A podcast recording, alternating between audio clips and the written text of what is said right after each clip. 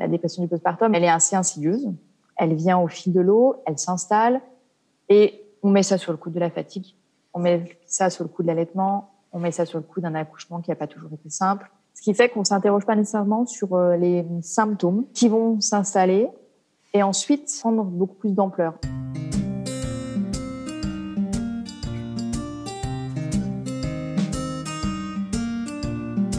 Bonjour, je suis Anne-Lise, maman et journaliste passionnée de parentalité et co-auteur du guide pratique Avoir un enfant à 40 ans ou presque. Je vous accueille sur le premier podcast dédié aux parents tardifs et aux familles atypiques. Vous y trouverez des conseils d'experts et des témoignages de parents quadras, sans filtre et sans tabou. Bienvenue sur Avoir un enfant à 40 ans. La dépression du postpartum touche officiellement entre 10 et 15% des mères mais le sujet est tellement tabou que ce chiffre s'élèverait en réalité à plus de 20%. Qualifiée de dépression souriante, elle est particulièrement difficile à détecter pour la maman comme pour son entourage. Quelles circonstances favorisent une dépression du postpartum? En tant que quadra, y sommes-nous plus exposés? Comment la prévenir et la guérir? Pour en parler, je reçois Élise Marsande, présidente de l'association Maman Blues. Bonjour Elise et merci d'avoir accepté mon invitation. Bonjour Elise. Merci à toi. Je t'en prie, c'est ça me fait très plaisir d'autant que je sais que tu as un quotidien euh, assez chargé avec euh, l'association, ton job, tes enfants. Complètement. On va parler d'un des sujets les plus sensibles dans un parcours de maternité, la fameuse période du postpartum, également appelée quatrième trimestre de grossesse.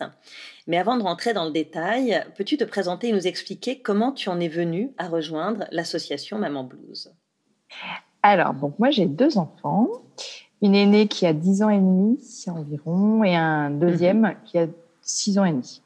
Pour ma fille, enfant désiré depuis de longues années, pas de parcours PMA, mais un peu de complications pour l'avoir, euh, j'ai fait une dépression anténatale et une dépression postpartum.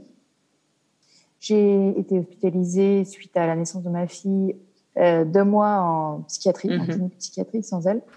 Et ensuite, elle, elle a été prise en charge en unité de psychopathologie périnatale. Suite à cette difficulté, j'ai eu envie de savoir, euh, via Internet, si d'autres femmes avaient traversé ce que j'avais traversé, si j'étais la seule, si j'étais un camique. Et je suis tombée sur Maman Blues c'est comme ça que j'ai commencé en fait au sein de l'association. Tout mhm. d'abord, j'ai euh, pas mal lu et beaucoup répondu aux femmes qui venaient échanger. J'ai aussi rejoint la personne qui avait euh, créé le relais lyonnais, mhm. euh, puisque moi je suis sur Lyon. On a commencé à faire ensemble les temps d'échange qu'elle animait déjà toute seule. Et puis, au fil du temps, j'ai rejoint le bureau de l'association. Ça doit faire la troisième année, je crois, que j'en suis la présidente. Le but, c'était vraiment d'avoir quelqu'un qui puisse faire image et qui représente l'association. Euh, tout en sachant qu'on prend des décisions de façon très collégiale et pour le il n'y a pas de voilà, il y, a une présidente, mais euh, ça reste de la coprésidence. C'était important d'avoir une présidente qui soit passée par euh, la dépression du postpartum, qui ait vécu cette difficulté? Complètement. En fait, les bénévoles, toutes les bénévoles de l'association, sont des femmes qui ont connu la difficulté maternelle à plus ou moins grosse échelle. Pour certaines, il n'y a pas nécessairement eu d'hospitalisation, mais elles ont toutes connu cet épisode difficile, assez douloureux, d'après naissance. Euh, certaines, c'est le la naissance, le, la grossesse et la naissance et le postpartum, mais un grand nombre, c'est quand même l'après-naissance. Un sujet précis, il est quand même mieux de l'avoir traversé et de savoir ce que ça a fait à l'intérieur de soi quand on, on connaît la difficulté maternelle. C'est des, des, émotions, des sentiments que seule une personne qui a connu ça peut dire et exprimer. Bien sûr. C'est un petit peu comme pour le parcours de PMA, en fait. Tout à fait, complètement. Alors, on entend beaucoup parler du baby blues comme quelque chose de normal, de banal, de presque anodin, mais assez peu de la dépression du postpartum. Peux-tu nous rappeler la différence entre les deux? Alors, le baby blues, on sait que c'est 50 à 80% les chiffres sont pas tout à fait euh, toujours exacts. Ça fait quand même une femme sur deux. Le baby blues, c'est un épisode qui dure peu de temps. En général, on dit de 1 à 15 jours après la naissance de l'enfant c'est pas quelque chose d'exhaustif. C'est pas au bout du 15e jour, si euh, vous êtes toujours un petit peu en dents c'est plus du baby blues. En général, on dit ça, mais pour certaines, c'est vraiment juste une, une forme d'adaptation et ça peut durer un peu plus. Mm-hmm. Euh, le baby blues, c'est des vagues émotionnelles avec des pleurs et puis parfois de l'euphorie, enfin de la joie, beaucoup de joie. Euh, il y a beaucoup de questionnements. on, on s'interroge sur le fait est-ce qu'on va avoir les capacités maternelles, est-ce qu'on va savoir s'occuper de ce bébé, est-ce qu'on va être une bonne mère? Mais pour autant, ça ne vient pas parasiter le lien à l'enfant. Est-ce que c'est purement physiologique, le baby blues? Est-ce que c'est vraiment essentiellement dû à la chute d'hormones? Parce qu'il y a quand même une part de psychologique. Tu me parles aussi de questionnement, de temps d'adaptation. En fait, il y a des bouquins là-dessus, hein, sur les blues. Je pense à Jacques Dayan. Il dit déjà que c'est une phase d'adaptation, mais surtout de questionnement et de mise en place du rôle de parent. Donc, c'est pas seulement physiologique. On ne devient pas seulement parent en donnant naissance à cet enfant et en le voyant. Ça se fait dans l'adaptation, dans l'apprentissage, dans, dans le fait de s'apprivoiser, et donc ça peut se faire sur un temps plus ou moins long. Donc, le baby blues, c'est pas seulement hormonal. Il y a toute une part psychique qu'on met complètement de côté parce que la part physiologique est plus, bien plus acceptable dans la société. Il est plus simple de dire c'est les hormones. Hmm. Voilà. Bien sûr. que euh, pour toutes les femmes pour qui ça va perdurer, quand on leur dit que c'est les hormones, à un moment donné, elles ont bon dos au bout de six mois les hormones. C'est pas le cas du tout. Ça, ça dure pas non plus des, des années, des années. Alors bien évidemment, on dit aussi que on se remet sur une des phases assez longues de l'accouchement. On parle parfois de même jusqu'à un an de l'enfant. J'entends même des discours qui parlent jusqu'aux deux ans de l'enfant. Voilà. Il y a toute cette part physique. On a porté un enfant pendant neuf mois. Ça a changé aussi notre corps. Il y a tout l'aspect fatigue. Mais au-delà de ça, il y a effectivement cet aspect psychologique qu'il faut prendre en compte. Et à partir de quand parle-t-on de dépression du postpartum? La dépression du postpartum, elle est assez insidieuse. Elle vient au fil de l'eau, elle s'installe et on met ça sur le coup de la fatigue, on met ça sur le coup de l'allaitement, on met ça sur le coup d'un accouchement qui n'a pas toujours été simple. Ce qui fait qu'on s'interroge pas nécessairement sur euh, les symptômes qui vont s'installer et ensuite prendre beaucoup plus d'ampleur. Le pic de dépression du postpartum est entre 6 et 8 semaines après la naissance. C'est souvent corrélé avec la reprise du travail pour les femmes qui reprennent le travail. Ces deux mois, on peut se dire, parce que c'est à peu près deux mois, euh, on peut se dire c'est normal. Mm-hmm. Sauf que, bah, on sent bien qu'on n'est pas normal. On est souvent dans un état assez robotique. Souvent, il n'y a rien qui déborde, il y a pas de il y a les émotions sont présentes, mais surtout des émotions euh, négatives, si je puis dire, mm-hmm. de la tristesse, beaucoup de culpabilité aussi pour certaines. Elles, le disent clairement. Hein. Beaucoup d'isolement aussi par rapport au fait qu'elles se retrouvent très seules euh, très rapidement. Comme tu le disais, elle est insidieuse, elle est qualifiée de dépression souriante. Euh, cela signifie-t-il qu'on peut passer facilement à côté et quels en sont les symptômes? Il y a deux choses. La dépression du postpartum, effectivement, on peut passer à côté. Euh, du fait de ce qu'on disait juste auparavant sur tous, les, euh, tous les symptômes qui pourraient être liés à l'après-naissance. Et puis aussi, les femmes ont peur, donc elles vont cacher. Elles mettent un filtre, elles se disent ça va passer, ça va passer, il n'y a pas de raison. Les symptômes, s'ils sont pas bruyants, quand on parle de symptômes bruyants, c'est des symptômes qui sont évidents, qui sont visibles à l'œil nu. Mm-hmm. chez certaines mm-hmm. femmes, on peut pas louper une dépression du postpartum. Mais chez d'autres, effectivement, ça ne se voit pas. Et on leur dit des, mois plus tard, mais euh, je pensais pas que tu étais en dépression. il y a tellement de culpabilité autour de ce sujet, de cette euh, problématique, que nombreux sont les femmes qui arrivent à cacher ce qu'elles ressentent. Et puis, il y a aussi une, euh, au-delà d'une méconnaissance, il y a surtout une formation qui est très limitée au niveau des professionnels de santé et qui fait que certains ne détectent pas du tout la dépression postpartum et passent complètement à côté parce qu'effectivement, la maman n'a pas l'air d'aller mal, euh, le bébé est plutôt en bonne santé, euh, la mère évoque rien de spécial, et quand on lui demande si elle va bien, elle dit qu'elle va bien. Donc, on s'en inquiète pas plus. Donc oui, il y a, je pense, une grosse part de dépression postpartum qui passe euh, à la trappe. Tu parlais de symptômes plus bruyants. Tu fais référence à quoi? Alors, en général, il y a donc la perte de sommeil, la perte d'appétit, la dépréciation de soi. On retrouve quand même les symptômes classiques de la dépression, la dévalorisation. Et puis après, il y a tout ce qui est lié vraiment à cette naissance et à l'enfant. L'incapacité à se sentir, enfin, oui, l'incapacité à se dire qu'on est une bonne mère, euh, le regret de la vie d'avant. Et puis toute cette question aussi des troubles cognitifs, euh, où la mère est vraiment en décalage. Donc elle est en ralenti, elle a des difficultés de concentration. Elle fait beaucoup de choses de façon mécanique. Et pour certaines, elle se rend compte qu'elle fait des choses, elle commence quelque chose, elle pense à autre chose en même temps et elle repart sur autre chose. Donc des fois, il y a des pas des catastrophes, mais euh, il peut arriver qu'elle mette quelque chose sur le feu, qu'elle pense à autre chose, qu'elle aille ailleurs. Voilà, donc elle se rend compte qu'elle est en ralenti. Puis avec ce bébé, c'est vraiment, il y a quand même parfois une peur que ce bébé ressente ce qu'on éprouve, puisque on entend très souvent que les bébés sont des éponges. Hmm. Si on leur sourit pas, si on les prend pas dans les bras, euh, ça va être compliqué pour eux. Donc les mères s'obligent à. Ouais elles ont beaucoup, elles ont beaucoup de mal à passer le relais et pour autant, elles en auraient besoin. ce qui est bruyant, c'est réellement dans l'observation du lien. Ça peut aussi être des bébés qui sont complètement absents de la relation.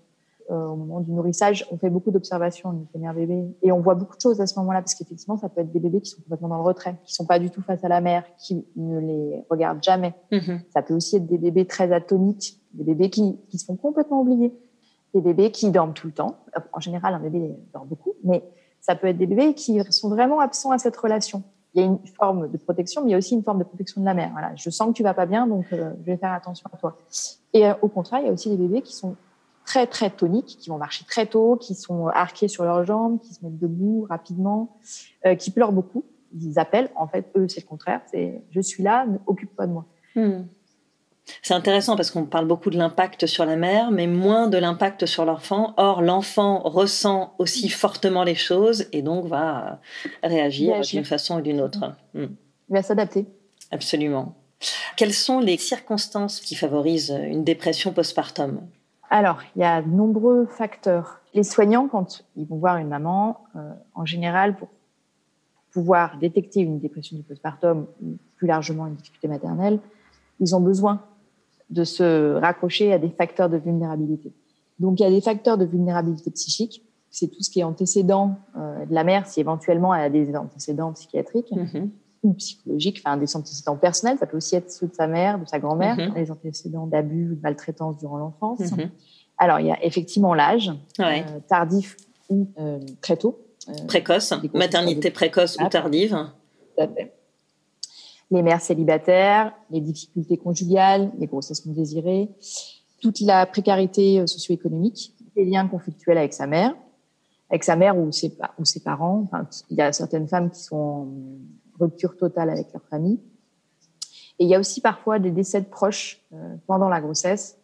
Il y a aussi les facteurs culturels. Donc là, on a beaucoup de femmes primo-arrivantes qui vont souffrir de difficultés maternelles du fait du déracinement géographique, de l'isolement dans lequel elles se retrouvent. Et après, il y a tout ce qui est facteurs gynécologiques euh, ou obstétricaux, donc la primiparité, la gémellité, le décès d'un enfant, donc là, le deuil périnatal antérieur, euh, tout ce mm-hmm. qui est prématurité, euh, la césarienne peut être aussi un facteur, un accouchement traumatique. Euh, le diabète gestationnel depuis peu, c'est un des facteurs aussi. Et puis le facteur PMA, aussi un facteur assez conséquent. Est-ce que tu dirais que les mamans tardives sont une population plus ou moins à risque pour le postpartum? Euh, Si les deux, le facteur PMA et la grossesse tardive sont liés, euh, nécessairement, c'est les femmes qui ont des facteurs et qui peuvent effectivement être plus à risque, en sachant que toute mère peut être touchée par une dépression du postpartum, et c'est pas parce que elles sont PMA et euh, tardives que nécessairement elles vont euh, avoir une difficulté. Mais c'est des femmes pour lesquelles il faut avoir quand même une, une, attention particulière. Je lis souvent le facteur PMA et la grossesse tardive parce qu'on voit de plus en plus de femmes sur des grossesses tardives parce qu'elles ont un parcours de PMA extrêmement long. Absolument. Et ce parcours de PMA, étant déjà un parcours du combattant, ça fragilise énormément. Et c'est arrivé au moment où tout se passe enfin euh, que l'enfant va naître, ces femmes, elles peuvent être en grande souffrance. Elles ont un parcours extrêmement long de PMA. Elles ont voulu cet enfant, donc elles n'ont pas à se plaindre. Nécessairement, elles doivent être heureuses. Donc, c'est des femmes pour qui, je pense, il faut faire très attention parce que justement, elles ont encore moins la possibilité de se plaindre et donc elles sont plus à risque de faire, de ne pas être entendues. Tu as tout à fait raison et j'ai recueilli euh, des témoignages dans ce sens-là, absolument. En revanche, quand euh, une grossesse tardive se passe bien, est-ce qu'on peut imaginer que euh, la maturité et l'expérience peuvent jouer un peu les garde-fous vis-à-vis d'une dépression postpartum quand il n'y a pas eu de parcours de PMA ou de difficultés particulières? Alors, je ne sais pas si on peut parler d'expérience ou de maturité. On voit bien que effectivement le facteur primiparité est un facteur important. Mais on voit aussi que des femmes qui ont déjà deux, trois enfants, pour lesquelles elles n'ont pas fait de dépression postpartum, vont sombrer pour un quatrième ou un troisième. Je suis pas certaine qu'on puisse se dire, il y a déjà l'expérience d'un premier, d'un deuxième, d'un troisième, donc il n'y aura pas de difficulté. Mm-hmm. Pour Maman Blues, on parle assez rarement de pathologie. Pour nous, oui, il y a des symptômes, mais au-delà de ça, devenir parent, c'est tout un parcours initiatique un parcours psychique qui s'inscrit dans une histoire familiale, dans une histoire d'enfance, avec ou pas des traumatismes. Et par conséquent, ce troisième enfant ou ce quatrième enfant peut venir réveiller quelque chose de l'histoire familiale que le premier ou le deuxième ou le troisième n'a pas réveillé. D'accord. On n'a pas parlé des difficultés euh, pendant la grossesse et de la dépression anténatale euh, que toi-même tu as vécu. Est-ce qu'on peut prévenir la dépression du postpartum, d'autant plus quand euh, la grossesse se passe pas super bien? Je pense pas qu'on puisse l'empêcher. Je pense qu'on peut effectivement la prévenir en informant les parents. Quand une femme va mal dès la grossesse, il me semble évident qu'on devrait pouvoir l'orienter dès le moment où on voit qu'elle est en train de sombrer. Si je ne me trompe pas, c'est 12 à 18% de femmes pour euh, la mhm. dépression anténatale. C'est quand même pas rien. Euh, c'est à peu près similaire aux chiffres de dépression du postpartum. Et ce qui est compliqué au niveau de la grossesse, c'est que quand il est mis en place un traitement, il y a tout un protocole à respecter pour être sûr qu'il n'y a pas d'impact chez le bébé dans in utero. Je pense que pour prévenir, il faut en parler aux parents, il faut dire que ça existe. Malheureusement, aujourd'hui, on fait très peu de prévention sur le sujet et donc, en général, on récupère les femmes qui ont fait une dépression anténatale dans un état désastreux, qui était mon cas. On ne peut pas dire qu'une femme va faire une dépression anténatale, qu'il va y avoir l'accouchement, ça va s'arrêter net, derrière, elles vont aller très bien. En général, ça se conclut par une dépression du postpartum. Donc, il faut vraiment se dire qu'est-ce qui se passe, qu'est-ce qui va se passer pour vous? Est-ce que euh, ça va être, ça peut être difficile physiquement et ça peut aussi être compliqué pour vous euh, au niveau psychique? Qu'est-ce qu'on peut vous proposer? Du moment où la femme en parle pas, il faut aussi que le personnel soignant soit hum, formé et mmh. puisse accompagner ce mal-être de façon vraiment adéquate, sans juger, sans être malveillant, sans être dans de la minimisation aussi d'état ressenti. Est-ce que c'est pas un peu le rôle des maternités? D'être hyper vigilante à ça, parce que les parents, on peut les prévenir, mais c'est quand même aux médecins euh, d'être attentifs à tous ces signaux. Euh, dernièrement, j'ai interviewé une jeune femme euh, qui a fait une dépression pendant sa grossesse, qui vivait très mal, qui vivait dans une angoisse par rapport à une varicelle. Voilà, c'est l'épisode 35 du podcast Avoir un enfant à 40 ans. L'histoire d'Agnès, elle est quand même assez révélatrice de l'absence totale d'attention vis-à-vis d'une telle difficulté. Elle aurait dû être suivie psychologiquement psychologiquement, d'ailleurs, elle le dit elle-même. Oui.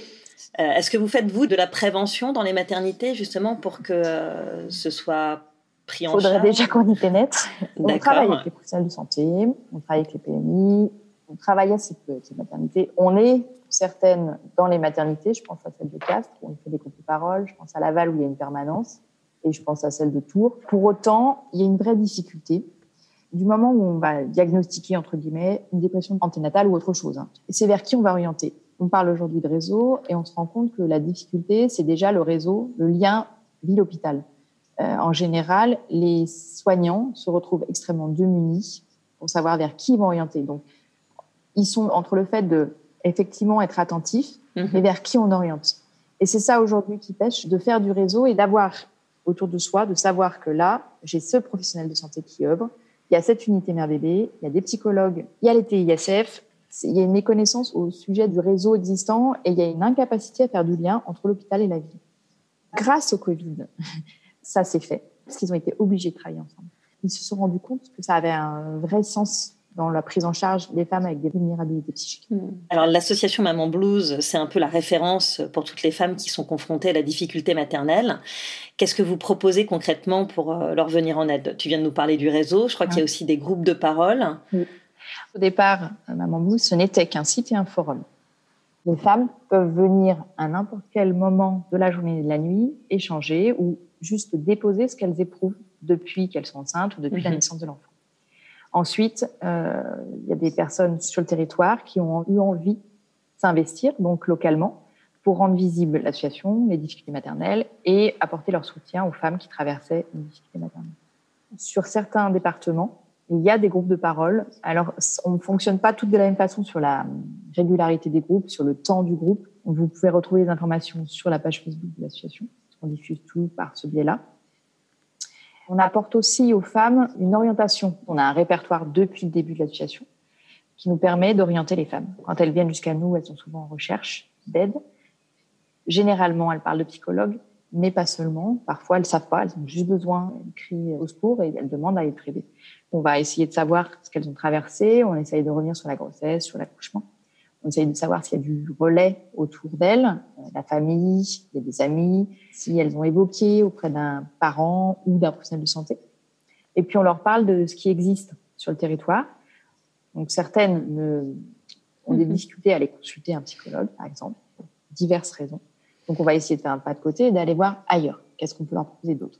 En fonction de leur état psychologique, pour certaines, il y a quand même une certaine urgence, on va réorienter vers les unités d'un bébé. Euh, pour certaines, il y a besoin d'un étayage avec un psychologue, éventuellement des TISF à domicile pour les aider au quotidien. Et puis parfois, il y a d'autres demandes autour d'un orthophoniste, euh, d'un kiné, euh, voilà. Donc on essaye de leur donner un panel de coordonnées pour qu'elles puissent choisir ce qui leur correspond et ensuite voir si ça, ça permet qu'elles aillent mieux en général, elles viennent vers nous en nous disant qu'elles ont pu consulter, que la personne a été super et que ça commence à aller mieux. Il y a souvent déjà un petit laps de temps entre le moment où elles se rendent compte qu'elles vont mal et le moment où elles vont consulter. Ce premier pas est énorme. Le fait d'appeler et de consulter, moi je le dis souvent, c'est déjà la moitié du chemin qui est parcouru. Donc voilà, on, a ce répertoire, on a le forum et on a les groupes. D'accord. En moyenne, euh, combien de temps mettons euh, à sortir d'une dépression du postpartum? Je ne me permettrai pas de donner de temps pour certaines, ça va durer trois mois, six mois, un an. Et pour certaines, ça peut durer toute une vie. Toute une vie Oui, pour certaines, il y a une difficulté qui a été au-delà d'une dépression du postpartum. Je pense qu'il y a vraiment un parcours de vie qui peut les mener à, cette dépression du postpartum. Et puis parfois, elles n'ont pas trouvé sur leur chemin aussi la personne qui pouvait les aider.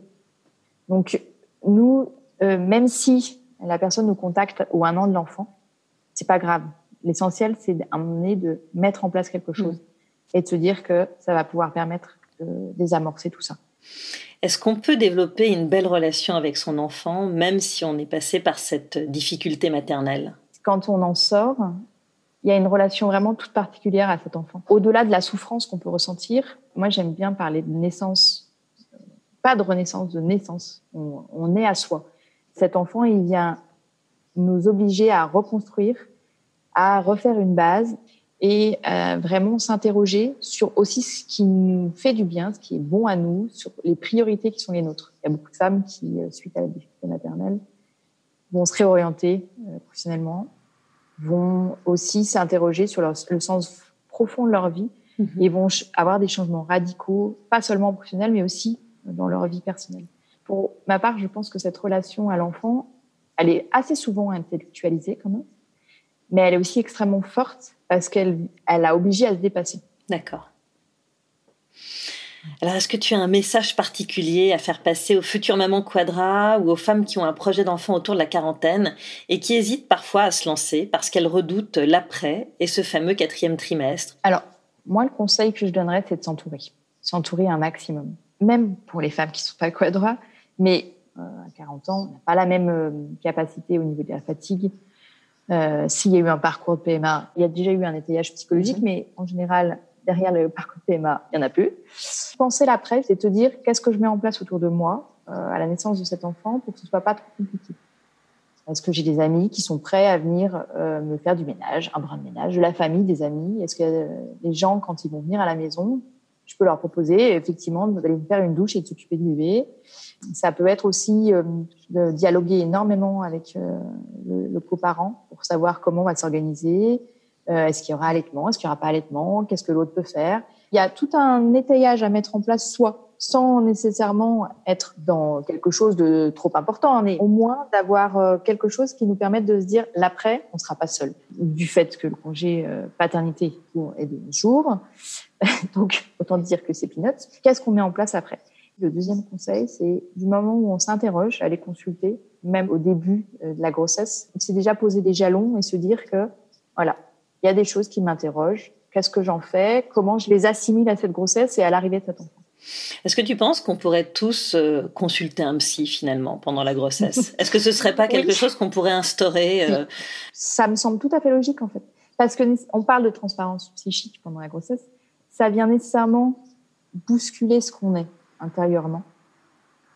Et, puis parfois, il y a aussi des choses qui se révèlent pendant la grossesse qu'on n'avait pas du tout imaginé comme une difficulté. Donc, la consultation avec un psy, ça n'a rien de, tabou ou, de, ou lié euh, nécessairement un problème psychologique. Absolument. Ça ne veut pas dire qu'on va pas bien, ça. en fait. du tout.